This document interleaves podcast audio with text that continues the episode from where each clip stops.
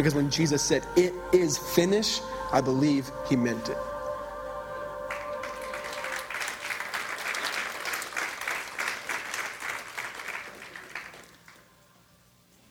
What do you think about that?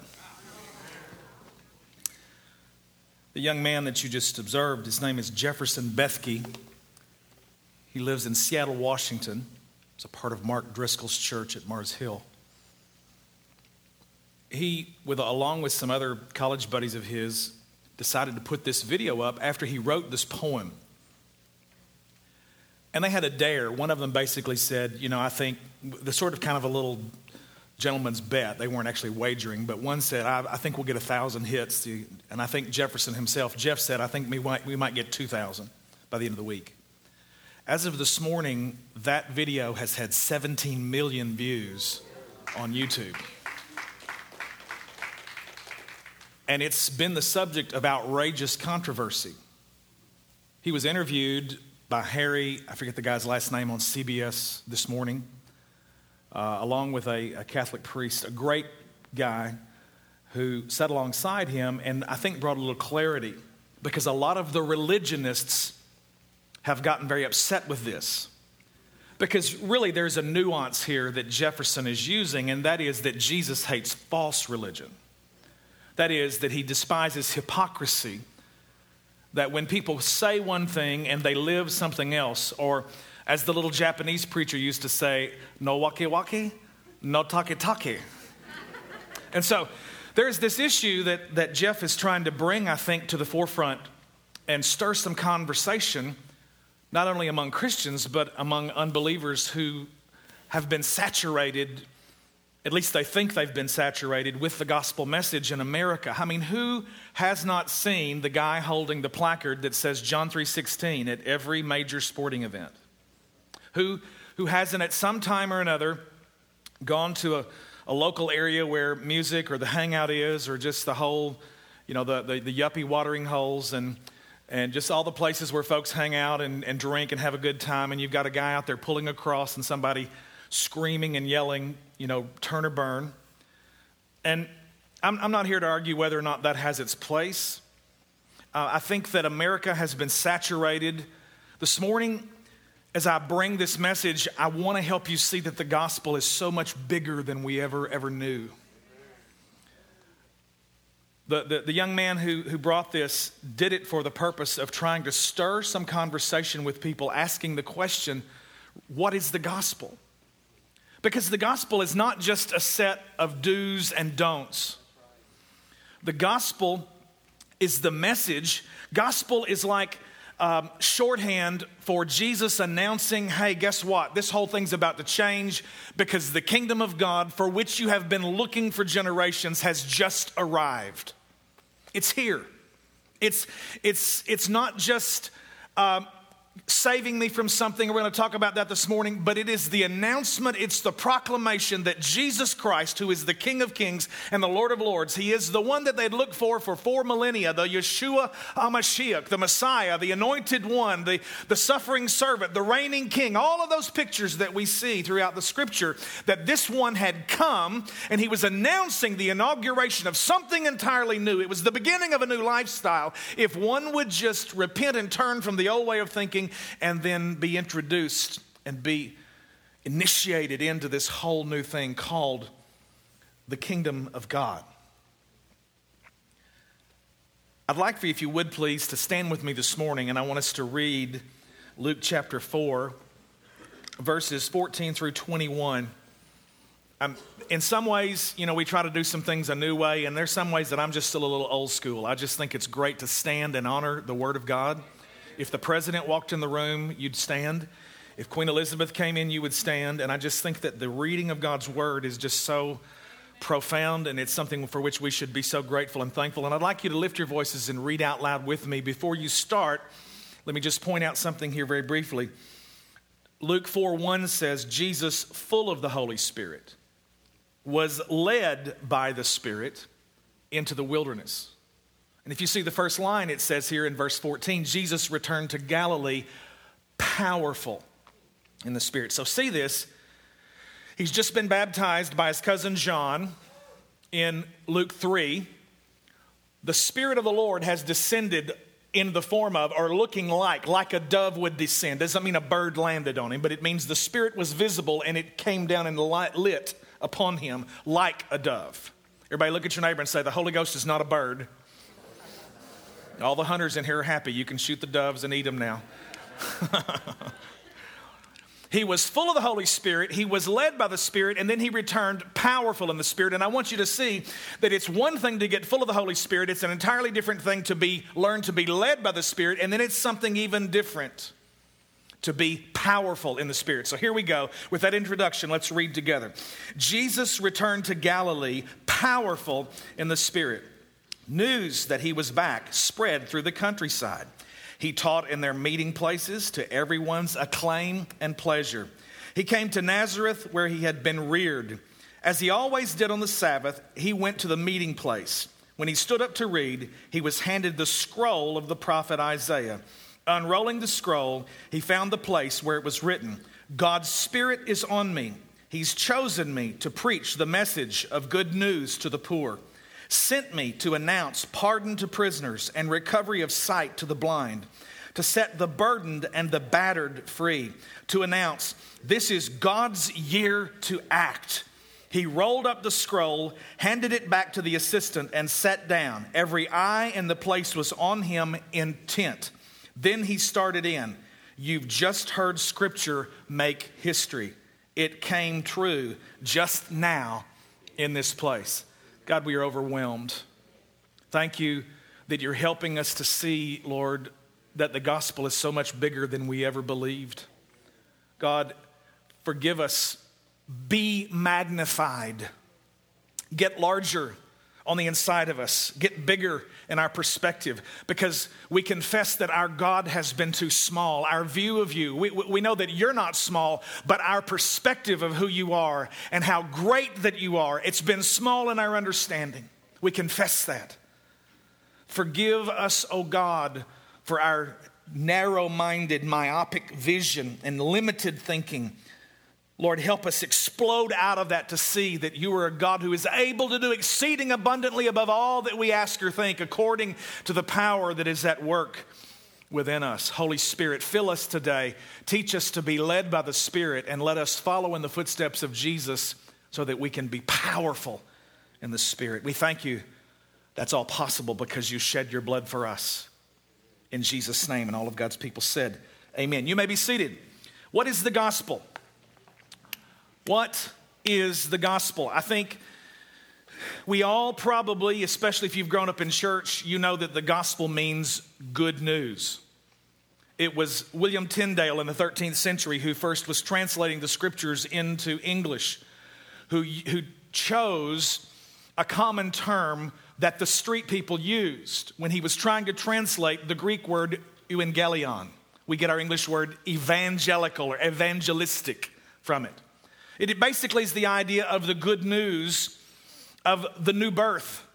The good news that Jesus Christ has come to not only change your life personally, but to recreate the whole planet, to rebirth everything out of chaos and darkness, to bring the Spirit of God to light and to life so that the whole place could be transformed. Somewhere along the way, we've allowed some baggage to come in in terms of several centuries of using the word gospel. Gospel is totally now associated with church. When Tyndale used it, it was a common street term. It was basically sort of like you tune in and you watch e news or, or, are you watching something that comes on like at 6.30 at night before the regular lineup starts and you're just seeing kind of the latest news? Well, this was Tyndale's attempt to put in common language what the message of Jesus Christ was. It's, it's the latest good news. It's the gospel of God. And, and so with that, he's trying to translate that this thing is not just, you know, some latest fact or event, but this is some life-changing gospel. This is good news. It is a message that God has given in Jesus Christ to completely alter the order and the arrangement of things.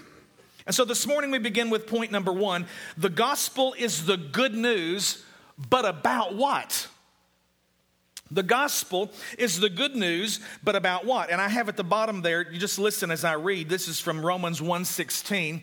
You've probably heard this in the King James. It says, For I am not ashamed of the gospel of God, for it is the power of God unto salvation, to the Jew first and also to the Greek. For herein is the righteousness of God revealed from faith to faith. The message says it this way It's news I'm most proud to proclaim this extraordinary message of God's powerful plan to rescue everyone who trusts Him, starting with Jews and then right on to everyone else. Because God had no intention of limiting this only to one covenant people. His design and desire was that Israel would be the firstborn among many nations that would be discipled in the kingdom of God, in the very same way that Jesus was, be the, was to be the firstborn among many brothers. He was to be the firstborn of the new creation of God. Scripture says, also calls him the firstborn from among the dead, the prototype of the new creation man. I, I think in, in the South, in the Bible Belt, which one newsman actually said a few years ago that Memphis was the buckle. If, if South is the Bible Belt, then Memphis is the buckle on the belt. And there is a, an, a, there's an attitude and a prevailing mentality that, that sort of comes along with this idea of the gospel. We've been saturated in this idea that Jesus came to die for you so you wouldn't have to go to hell. And I want to tell you the gospel is, yes, that is one little bitty tiny fragment or a portion of something that is so much bigger than we've ever begun to realize because this is not just reduced to a heaven hell issue. That is extremely reductionistic, narrow thinking. Too many times we want to get a pocket full of tracks and go get in somebody's face that we've never met before and, and tell them turn or burn. And then if they do make a profession of faith, we walk away and leave them almost as if a new baby's just been born and they're laid out there under the elements and, and to the, all of everything that would come against them and kill and steal and destroy from them. The gospel is not just you don't have to go to hell, you can go to heaven. The gospel is not just Jesus' proclamation in an attempt to populate heaven. If anything, that is a byproduct of what comes because this is a complete transformation of my life. Too many times we see TV preachers preaching a kind of a twisted gospel of self fulfillment when Jesus came preaching self denial that I die daily. I, I, take up my cross. And what is my cross? It is reaching up to God and staying connected to Him. And it's reaching out to my brothers and sisters and staying connected to them. And that's the cross the Ten Commandments, the first four are, are to God. I would have no other gods before me. I would not, you know, worship or fall down before a, a, a, graven image. I would not take God's name in vain. I would remember the Sabbath and keep it holy. And if I, Jesus summed the ten up in two, and he said, if I would love the Lord my God with all my heart, soul, mind, and strength, if I love him, then I, I won't have another God before me. I won't worship a graven image and I won't have idolatry. I won't take his name in vain and I will remember to worship and put him first place in my life. And it's the last six that are the real crux of the issue. I don't have a problem loving God, it's the people. Don't even look at me in that tone of voice. You know exactly what I'm talking about. Some of you got out of the car fresh, hot from an argument this morning if you're really honest with me, and you, come on, come on, somebody get real. Get a little bit honest in this place. You know that sometimes Sunday morning is the most difficult time to try to even just get things together. It's like, it's like everything that can go wrong does go wrong. It's Murphy's Law all over again. Sorry, Jack, forgive me. But it's like if anything can happen that'll throw in a, a, a wrench in the machinery, it's going to happen on Sunday morning. And you know as well as I do, man, it's, it's getting along with Jesus is most of the time pretty easy. It's just everybody else. So that's the horizontal bar of the cross. And that is if I love my neighbor as myself, if I do that, then that means I honor my parents. It means I don't murder, don't commit adultery, I don't steal, I don't lie, I don't envy. Those last six, if I, if I love you with the love of God, then I won't kill you, I won't uh, commit adultery with your wife, I won't steal from you. I won't lie to you. I won't cheat from you. I won't envy what you have. And it, literally, it is my determination to walk in love to God and walk in love to my brothers and sisters. That's where I deny myself and take up my cross every day. Loving God with all of my heart, loving my neighbor as myself. That's the four upreach. That's the six, this is the number of man. Man was created on the sixth day. The six last commandments of the ten all deal with my relationship with man. That's where my cross, that's where I die to myself. That's where I have to make up my mind when somebody's offended me, somebody's hurt me. I choose to walk in love. I choose to walk in forgiveness. You can say amen anytime you want to. Salvation has been reduced to a heaven hell issue. The focus has become a private transaction. Pray this prayer, say it this way, and you know, then once you've done that, then I can go, okay, whew, hell is no longer an issue. Check, I can go about my life and just go on as if nothing has changed. And that's the way a lot of Christians in America think. 60% of the, the, the, population of America claims to be born again Christians. And I want to tell you, there is no way that, that that statistic is real. Because if people really truly were born again and had, had a transformation in their lives, this nation with 60% of people that believe that would not be in the shape that it's in. But we've had a reductionist gospel. We've had this thing that's been truncated, it's had the chest cut out of it. The gospel that we hear preached in so many places is reduced. We have reduced Jesus to the place where he can still save our soul, but we don't believe that he can change the world any longer. Now, I just go on with my life, and the emphasis is always about what I've been saved from, and nothing has ever been said.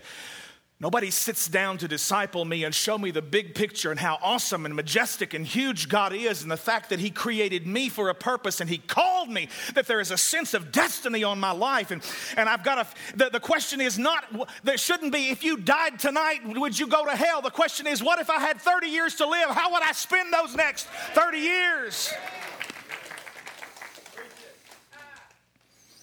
Yes, you've been rescued from sin and death and everything that is under the curse, but you've not been rescued to merely become a part of the populace of heaven. You have been rescued not just from something, but you have been rescued to something. You've been saved from sin. You've been saved to the purpose of God for your life. You've been invited in to be a part of the team that God has called to change the planet. Come on, somebody, put your hands together and give Him praise. But somewhere along the way, we've lost that. You have been rescued in order that and for this greater purpose. Come on, help me preach a little bit in this place today. We have domesticated the gospel. What does it mean to domesticate something? We take something that is wild and we break it so that we can bring it inside and it can live comfortably inside. And the gospel is never intended to cohabitate with anything else inside a box of limitation. We've made it the gospel of sin management. Holiness has become holiness by subtraction. If you don't do this, if you walk right and you talk right and you spit white, that's what the old Pentecostals used to say when my granddaddy was growing up. He, that was the whole thing against chewing tobacco. It was all about you didn't do this, you didn't do that. And my, my little mother couldn't drink a Coca Cola, and they couldn't. She got caught one time standing outside the fence at a public swimming pool. And because she was the daughter of the deacon of the Church of God in Marked Tree, they told on her and brought it up in a business meeting. You want to know what religion is, what Jefferson was preaching against? It's that kind of a spirit. I'm sorry. God's in a good mood, Brady said.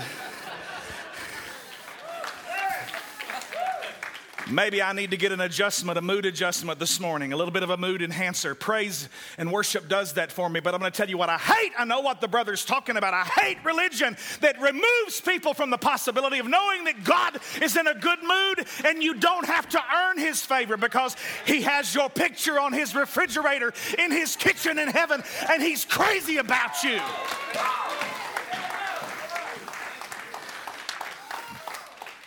I need to kind of dial it back a little bit. Holiness is not merely being set apart from something, it's being set apart unto a greater calling of God for your life. It's, it's not just having a Sunday school look in the right tie and the right outfit and the, the right kind of trophy wife on your arm and children that behave in just the right kind of way have that fake plastic smile. We go to church looking like Christian Ken and Barbie dolls. Have you ever noticed? You ever noticed the fingers on Barbie? you know, they're kind of, the two middle ones are stuck together and we praise and I, I'm chasing a rabbit here. chasing a rabbit. That fake smile, it's the kind of smile that a cassette tape will just fit right in. Praise the Lord. How are you? Oh, I'm blessed. Blessed and going in and blessed and coming out. Well, how's your wife? Well, she divorced me. She hates me, but I'm blessed. How many of you know somebody needs a, a gospel adjustment? All right, number two 20th century Christianity shrink wrapped the gospel. 20th century Christianity has shrink wrapped the gospel. There's a diagram there in your notes. You should have received a copy. And Pastor Alex does an amazing job with media here in the church. Whichever screen that you'd like to look at, I want you to notice that there are four. No, no, no, back up. Everybody say, started that line down there. Everybody say creation, fall, redemption, restoration. Now, notice under fallen redemption, you see the words half the story. In too many churches this morning, all over America, people will sit down to a warmed over version of the same sermon that's been preached for the last 150 years that you're no good, that you're a low down sinner, that you have fallen, but Jesus Christ has come to die for you. He's come to shed his blood for you. And if by faith you will reach up and take the gift that is by grace given because of by faith alone, through grace alone, in Christ alone, this gift will turn your life around and you no longer have to worry about hell, but you can go to heaven.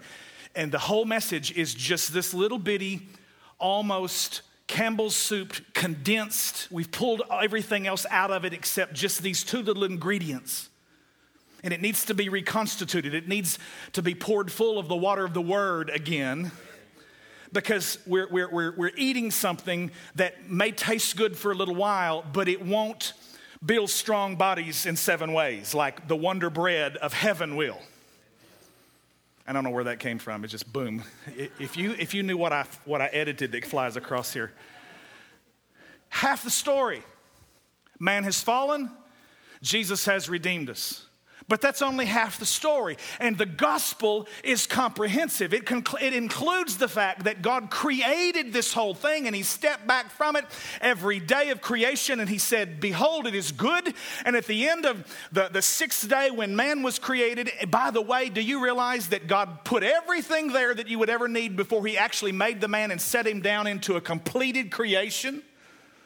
If you get a revelation of that, you can begin to see that God has already put you down into a relationship, into a job, into a family, into a situation that you think you don't have everything you need, but God's already got it taken care of. In His providence, He's put you there. But you know what? You're going to have to shake the trees and look to see the provision of God. Uh, baptizing the front row this morning. Creation. The whole story does not just stop with the fall and redemption, but it takes in the fact that God made me. And when He looked at me, even now in my brokenness, He stepped back and He looked at all of creation and He said, Behold, it is very good. Too many times we, we look at things all around us and we view them as secular and sacred. We, we view them through a kind of a, a dichotomous split and the sacred stuff is for Sunday morning, and the secular stuff is for Monday through Saturday. And I want to tell you one of the things that brought a huge change in Christianity was the Reformation period, which started to help us see that God wanted you to start to recognize that you make holy your everydays. When you pull the weed in your garden, you are advancing the kingdom of God because you're removing chaos and you're replacing it with order. Come on, mamas. Don't, don't you think for a second that you don't have a call on your life when dad may be in the office, he may be advancing the kingdom because he's a businessman and he's, he's creating an opportunity for jobs for people not only in the church but in the community. He's a Christian man with a message. He shares his testimony. Uh, people at his at his place of work or the business that he owns or that you guys own together. Uh, it's not just about making a buck, but he's doing it with a kingdom vision, and people's lives are being changed. There are men in this room who practice that way. But sometimes moms are left at home and you're felt to th- think that you're like a second class citizen. But I want you to know that every time you change Junior's diaper, you're advancing the kingdom of God. You're removing chaos from Junior's life. Look at your neighbor and say, Make holy your everydays if we do everything to the glory of God, if we do everything with God in mind, and we do that out of a sense of worship, if we, if we communicate with people, if we do business with people, if we train and educate and strengthen and equip people, if we, if we drive down the highway to the glory of God, if we, if we relate to our spouse to the glory of God, if we wash our dishes and wind up the hose that's stretched out across the yard and we do it to the glory of God, then it starts to take on a larger perspective about this thing called the kingdom, which God has included us in. It's creation. And yes, there was a fall. And yes, God made a plan for redemption, but it doesn't stop with redemption. Too many times the, the gospel stops with, okay, now I'm going to heaven, but what about the rest of my life? How do I live? What does it mean? Jesus, please come quickly. Take me to heaven now. Well, he didn't. So, how do I live today and tomorrow and the next 20 years and possibly uh, another century and maybe a millennium t- to add to it before Jesus comes back. Too many times we have such an any minute mentality, and we have, as Mark Twain says, we're so heavenly minded that we're absolutely no earthly good whatsoever. And we've got an eye on the eastern gate listening for the trump of Gabriel. And two generations have passed, and we've wasted years not investing in another generation. And we've lost a sense of the purpose of God because we thought, oh, there's no reason to worry about any of that because Jesus is coming in the next breath. I do believe Jesus is coming back, saints, but we also have to back up and go, if he doesn't, I'm going to be faithful to occupy. I'm not going to be preoccupied with when he's coming. I'm going to occupy till he comes, which means I've got to be occupied investing into the generation of Abigail and Drew, my two children and not giving them some kind of ridiculous idea. Oh, I remember, I'm to stop and tell this story.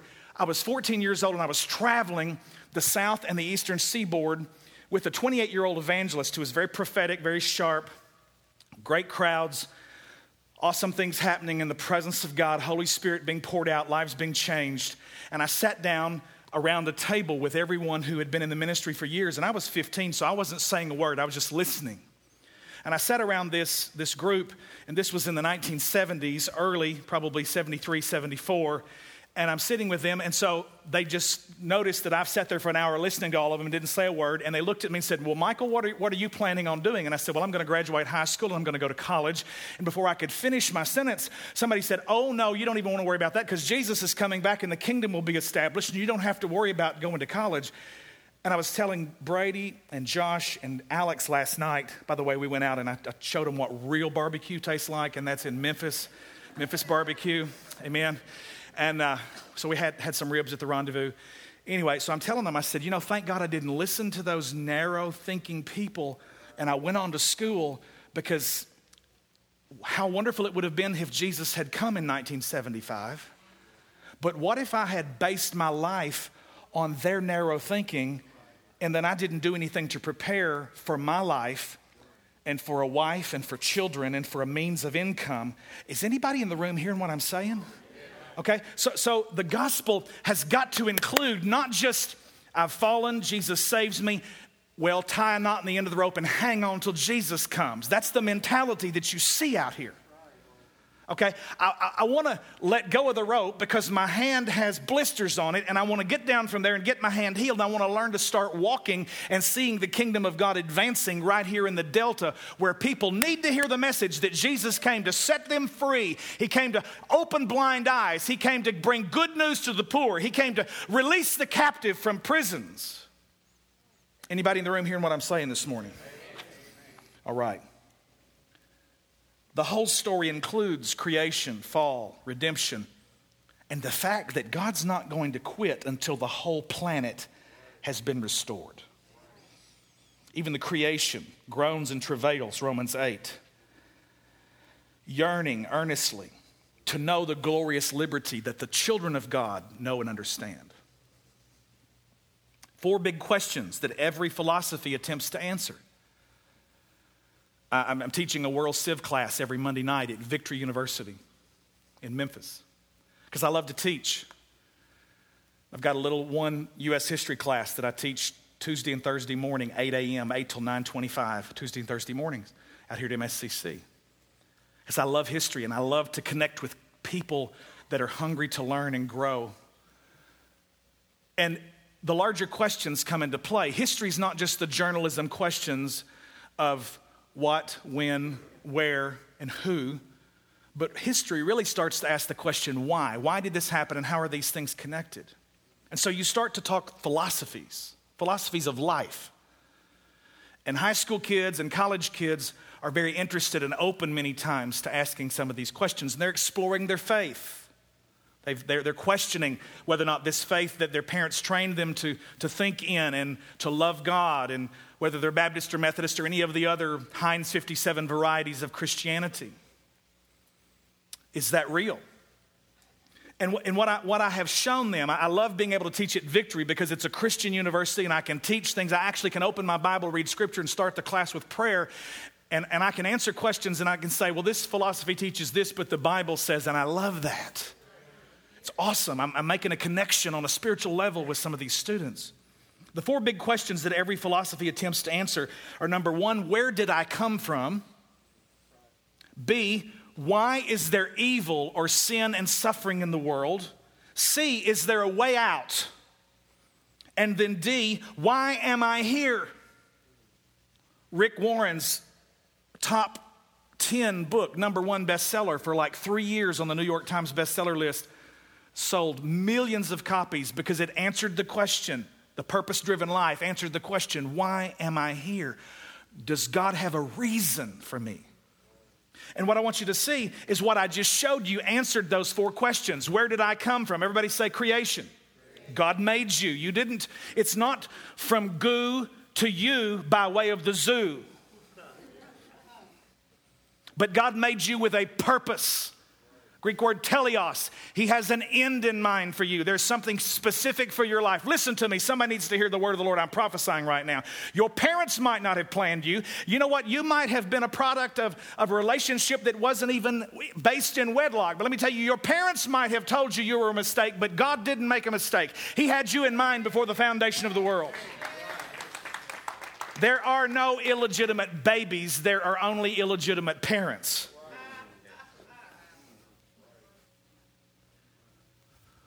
Where did I come from? Creation. Why is there evil? Fall of man. We've disobeyed, and there are consequences. Is there a way out? Jesus Christ has redeemed you from the curse of the law of sin and death. He did that by his propitiatory sacrifice, the wrath of God. The, you, know what, you want to know why what, what Brady said is true, that God's in a good mood? Because he already poured all of his anger and wrath out on Jesus Christ 2,000 years ago. He was wounded for our transgressions, he was bruised for our iniquities. The chastisement of our peace was upon him. By his stripes, we are healed. That is a portion of the gospel, but it's bigger than that. He wants to heal you and redeem you and save you, not just so you can hang on and wait till the rapture, but so you can start to live a life that'll change the rest of the planet. Come on, somebody. Why am I here? It's this whole thing called restoration. God has invited you to be on the team with Him to do something pretty crazy amazing. Christianity is the only philosophical system that can coherently answer all four of these questions. Where did I come from? Creation. Why is there evil, sin, and suffering in the world? Fall of man.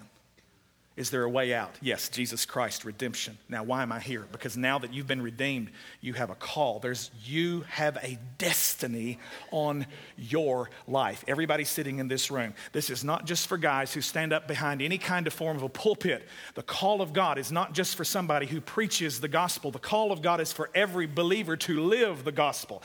St. Francis of Assisi said, Everywhere you go, preach the gospel at all times. When necessary, use words.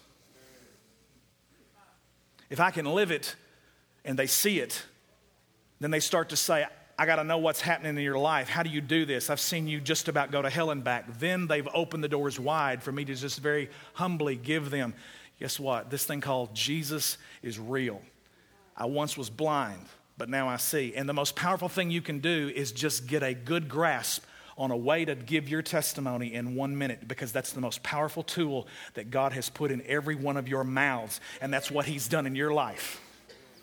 The demon possessed man, after Jesus set him free, he, he went declaring, Look what the Lord has done. Look at your neighbor and say him right now, say, Look what the Lord has done. Number three, and I'm finished. The gospel is bigger than we've thought. Jesus came to preach the gospel to a people who were schooled in the four big stories of the Old Covenant. I didn't even know that we had designed this series based on Genesis 1 until three months after we had already said we were putting this together. This, we wrapped this up this morning. In Genesis 1, the Spirit of God is hovering over the chaos of creation. There's, there's disorder, there's darkness. The Bible says, and the Spirit hovered over the deep. We preach the first message, the priority of presence. People, we have to have the presence of God in our lives. We have to have the presence of the Lord in this church. This is why Brady's here tonight to do this wow worship night. We're just going to go deeper. We're going to press higher. We're going to say, God, I love what Brady prayed this morning when we came in to get ready to rehearse for this service this morning. Brady just said, God, move in and take up more space inside of us than you ever have before. And I'm going, yes. How do you think like that? I love that. Jesus, invade my land and take the back 40 where it's still covered up with rocks and weeds and go in, Jesus, just like Joshua invaded the, the promised land and he drove out the giants. Jesus, come on and take some more space in my life. Be Lord over an area yet, oh God, that, that I haven't yet given to you. Show me, shine the light in my dark places, oh God. Because the gospel is bigger than I've ever thought it was, it's comprehensive. And it begins in the idea of creation Pres- priority of presence, the Spirit of the Lord. And then what happens in Genesis 3? Pastor Jeremy came and did an awesome job. God said, Let there be light. What happened? He spoke the word. Guys, this just blew my mind after we looked at it. Priority of presence is the Spirit, priority of the word. We've, we've, this, is, this has rattled my cage reading through the New Testament in the last 30 days it's just like saturated me. And I've, I've, my heart has just been decimated. And I've just said, God, help me see that the gospel is so much bigger than I ever thought it was growing up in church. We moved from the priority of the word. Pastor Alex came in and preached the priority of generosity because the next thing God did was He gave the seed. He planted a seed. Alex had an amazing thought. He said, Without the seed, there is no tree. God's put a seed in every one of your lives because He wants to grow some trees. And not just one tree, but in every seed, there's not just a tree. You're a minor prophet if all you see is one tree, but you're a major prophet if you can take a seed and you can go, you know what, there's a whole forest wrapped up inside that right there. God's put some things into your hands. He was generous. Pastor Haley came in and talked about service, service to God and service to each other. And this morning is the last place, the gospel, priority of the gospel. Spirit hovered, word was spoken. God gave seed. He was generous. He raised up man to serve, and then man fell. And so this is when the gospel comes in, right there in Genesis 3:15. When Adam and Eve had both sinned and they'd listened to the serpent and they'd partaken and disobeyed, and sin entered in, and the, the consequence of sin came onto the scene and God walked into that place. I wrote a poem in the 1990s, and this is a phrase from it that I always use. It says, While on that spot and in that place, God made a promise to Adam's race. He said, This one you blame and are in strife, she shall bear the seed of eternal life.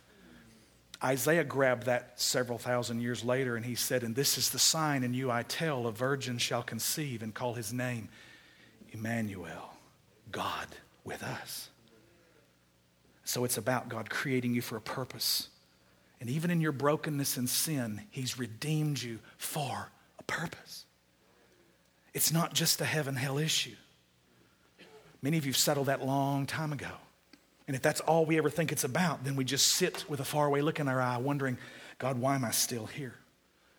The gospel is about God creating you. It's about God in the Exodus. He leads you out of bondage. Some of you are sitting here this morning are trapped in secret sins, pornography, sexual addiction, drugs. And I want to tell you, Jesus Christ has come to be your heavenly Moses, to lead you out of captivity and bring you out and set you free so that you can walk in freedom apart from all of that stuff that is holding you back. Put your hands together and give the Lord praise.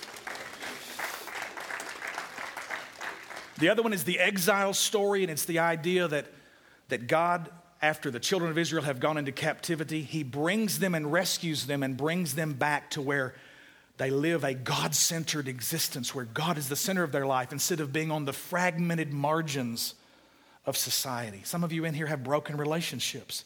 So the gospel for you is that Jesus can put all that junk back together. He can heal your marriage. He can heal you his relationship, your relationship with him. But unfortunately, every church in America only preaches and emphasizes the priestly story. And that is a priest anointed of God, takes a sacrifice, spills blood to pay for sin. That's just one of the big stories of the Old Covenant.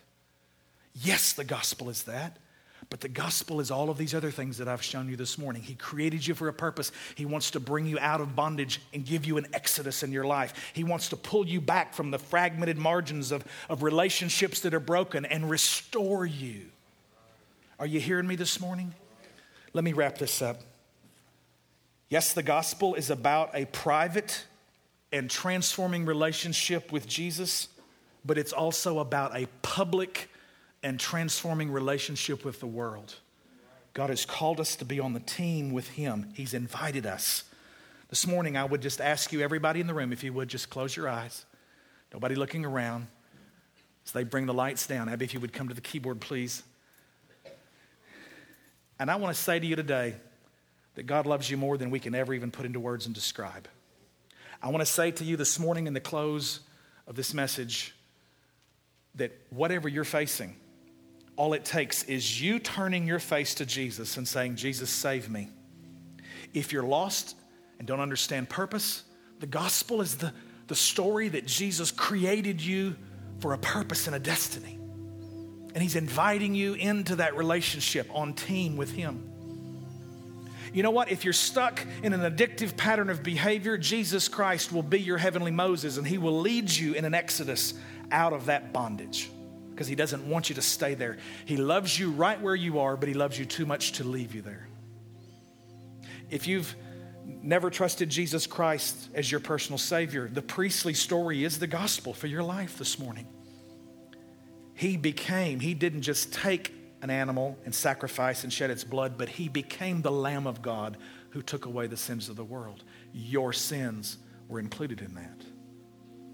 My sins separate me from God, but now by the blood of Jesus Christ and trusting him and saying, just simply, save me, Jesus, I repent, I turn from that, and I turn to you. Show me what you've called me to do and be. That priestly story is the gospel for you. Some of you this morning are sitting here in broken relationships. The gospel for you is that larger story of exile and restoration. God wants to bring you back from fragmentation and brokenness. So, you know what? I'm just going to ask you right now.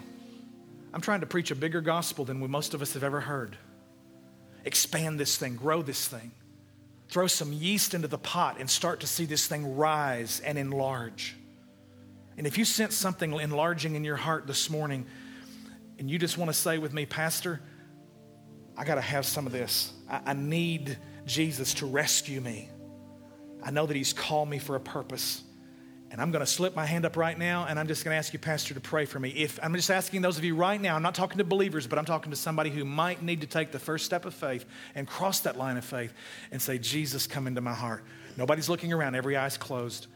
If you would like to be included in this prayer this morning, would you just slip up your hand? Anybody? Anybody in the room? All right. I'm talking to believers now in this closing moment. Anyone want to say with me, Pastor? I've had some explosive ideas have come into my mind today to realize it's not just Jesus saved me from something, but he saved me to a purpose, a calling, a destiny. How many of you really feel like the Lord has done something in your life today and you just want to say, God, I, I got to get a bigger understanding of this? Like, like Brother Brady said, I need, I want God to move in on the inside and take up more space inside of me. Several hands around the room. That, God, that's my prayer. Give us a place of a fresh start this morning, Lord. Pour out your Holy Spirit. Empower us, oh God, with your holy presence, we pray. In Jesus' name. And all of God's people said, Amen.